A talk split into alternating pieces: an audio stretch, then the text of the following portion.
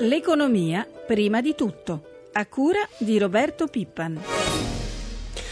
Buongiorno, in primo piano come abbiamo già sentito sem- sempre MPS, oggi la riapertura dei mercati dopo la settimana di passione in cui il titolo prima ha perso oltre il 20% e poi ha avuto il cosiddetto rimbalzo tecnico di 11 punti percentuali.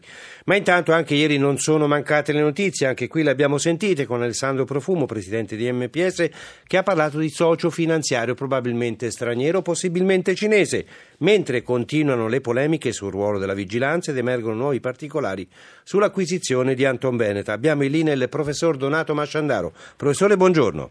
Buongiorno a voi. Allora, eh, lei che possiamo definirla insomma un po' eretico tra gli economisti che si occupano di queste cose, che ne pensa di questo socio finanziario? Eh, credo che sia una, una buona cosa avere un, un socio con un orizzonte di lungo periodo, come ha auspicato il Presidente Profumo, e lui ha ragione a dire che mh, la nazionalità non conta. Eh, noi dobbiamo provare a costruire delle banche europee sotto tutti i punti di vista. Professore, eh, a proposito di socio finanziario, ecco, questo non sembra un po' eh, come dire, contrastare con il fatto che già si parla di banca nazionalizzata e di un MPS che non sarà, non sarà in grado di rimborsare a quei tassi di interesse i monti bond?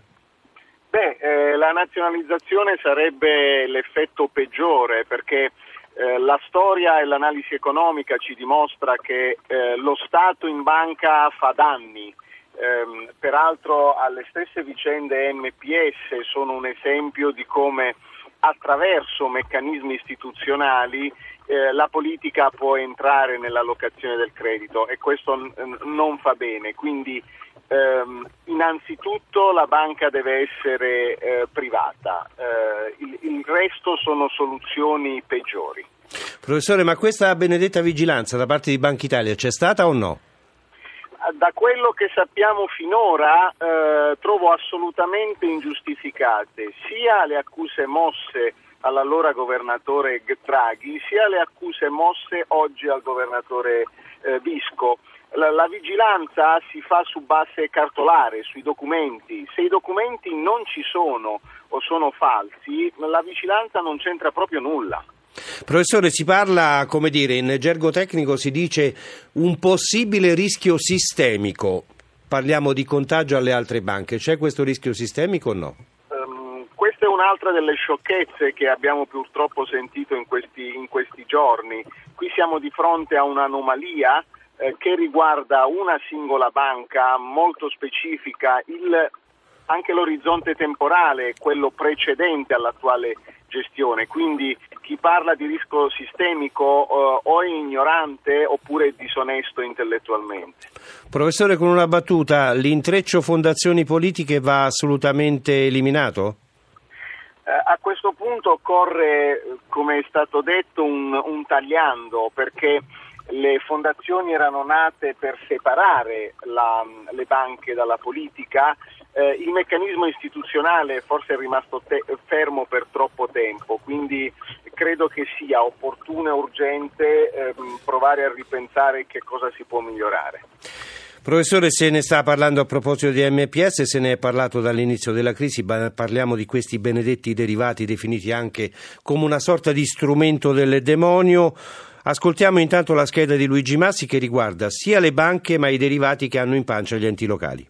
In mano alle banche italiane ci sarebbero 218 miliardi di euro di titoli derivati, secondo alcune stime almeno 30-40 miliardi sarebbero finiti anche nei bilanci di oltre 400 enti locali, comuni, province, regioni, strumenti finanziari ad alto rischio e alta complessità, una complessità che rende difficile al sottoscrittore, spesso piccoli enti locali non dotati di informazioni e consulenti finanziari, identificare i rendimenti effettivi e gli eventuali costi occulti. Può esserci insomma una asimmetria informativa tra la banca proponente cliente e l'ente sottoscrittore. A questo si aggiunge il fatto che parte dei derivati è scambiata non nei mercati regolamentati ma nel cosiddetto sistema finanziario ombra. È quello che è successo negli scorsi anni, ma a un certo punto, dinanzi a sostanziose perdite, le amministrazioni hanno iniziato a rivolgersi alla magistratura. Il comune di Milano, ad esempio, ha portato in giudizio per truffa, uscendone vincitore in primo grado quattro banche, Deutsche Bank, UBS, JP Morgan e Depfa Bank. Caso analogo alla provincia di Pisa, caso sul quale si è espresso anche il Consiglio di Stato stabilendo un principio innovativo alternativo, cioè la possibilità che gli enti locali, laddove sia dimostrata la fraudolenza della banca, possano considerare annullati i contratti sottoscritti. Altre inchieste sono in corso a Trani, Acquiterme, Messina e in molti altri comuni. Va anche detto però che l'incidenza dei derivati nel sistema bancario italiano è minore che in altri paesi. Basti pensare che a giugno 2012 la sola Deutsche Bank deteneva 859 miliardi di titoli a rischio.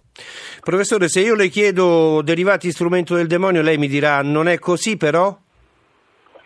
Ehm, però occorre capire chi certi strumenti può utilizzarli e come e chi no. Lei prima mi ha definito eh, eretico, sì, re- eretico rispetto al dogma che, mh, mm, che, il mercato va bene sempre e comunque l- nel senso dell'assoluta libertà. Eh, non è vero.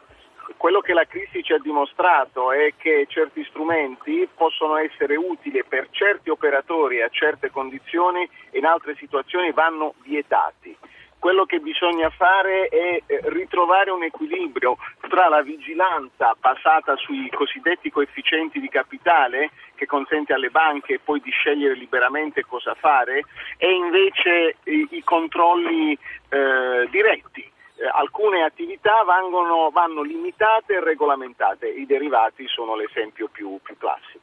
Andiamo al nostro ultimo argomento che non è certo marginale, quello relativo alla crisi, ad una situazione economica mondiale che è migliorata e questo almeno il messaggio che è arrivato dal World Economic Forum di Davos e tra i, ovviamente tra i protagonisti lo sappiamo Mario Draghi, lo stesso Presidente del Consiglio uscente Mario Monti e tra questi anche il segretario generale dell'Ocse Angel Gurria. Sentiamo allora l'intervista realizzata dalla nostra inviata Elisabetta Tanini. Al forum si è registrato un clima di maggiore ottimismo, di fiducia nei confronti dell'Eurozona. Lei è d'accordo? Siamo fuori dalla crisi? Uh, no, of course, uh, Uh, no, la crisi non è finita, stiamo meglio per le decisioni coraggiose prese da alcuni paesi europei come l'Italia ma la disoccupazione sta crescendo e al 12% in media e la crescita è negativa in molti paesi, dunque non possiamo proprio dire che siamo fuori dal tunnel. Tra circa un mese in Italia ci saranno nuove elezioni, dunque un nuovo governo. Lei è preoccupato per gli impegni che il nostro Paese ha preso nei confronti dell'Unione Europea? I, I think the message is, is very simple.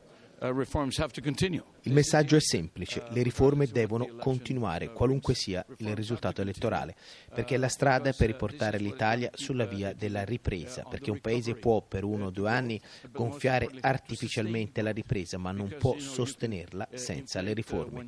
Ridurre le tasse e abbassare la disoccupazione sono le sfide che ora l'Italia deve risolvere.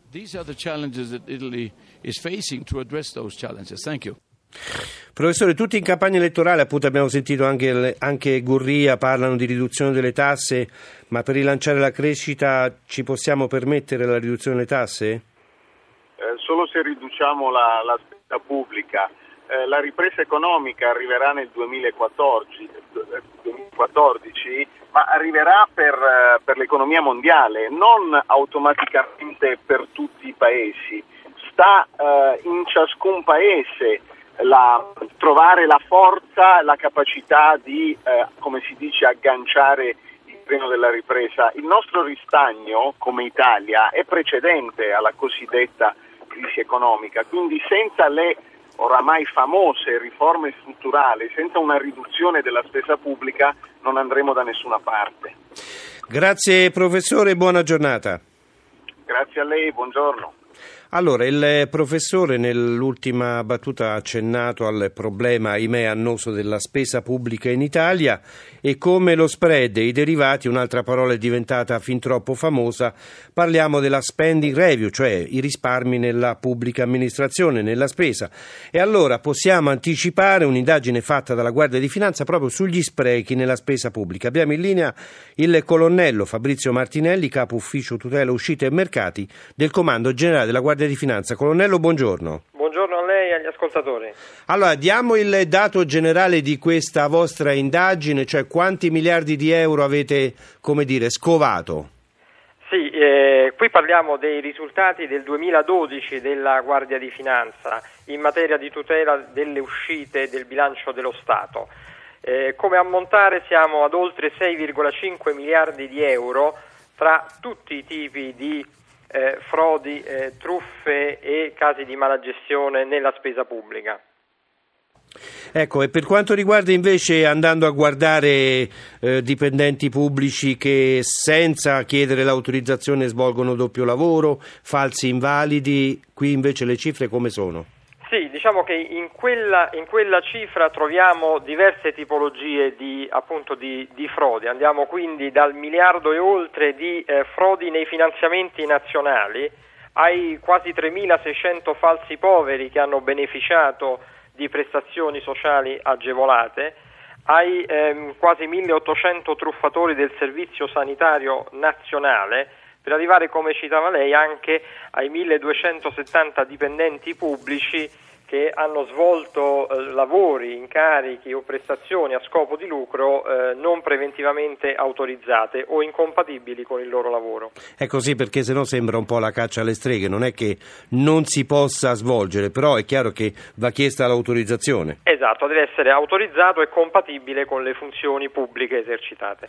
Senta, tra questi 3.600 falsi poveri, quali, quali figure avete individuato in modo particolare che che ma sono significative? Tratta, ma si tratta per lo più di, di, di singole eh, persone, che, famiglie che per accedere a certi tipi di agevolazioni sullo studio, eh, sui servizi sociosanitari domiciliari, sulle agevolazioni per altri servizi di pubblica autorità come il trasporto, gli asili nido, le scuole, dichiarano generalmente un reddito eh, inferiore in modo da essere sotto quella soglia che poi fa scattare l'agevolazione o l'aiuto pubblico.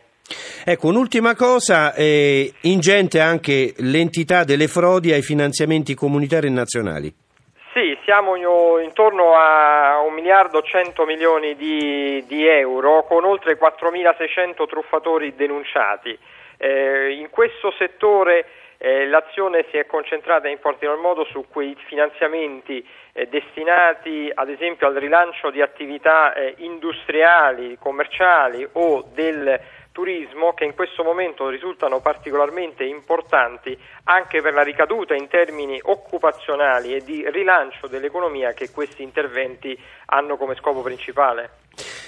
Colonnello Martinelli, grazie, grazie ancora e buona giornata. Grazie a lei, buona giornata.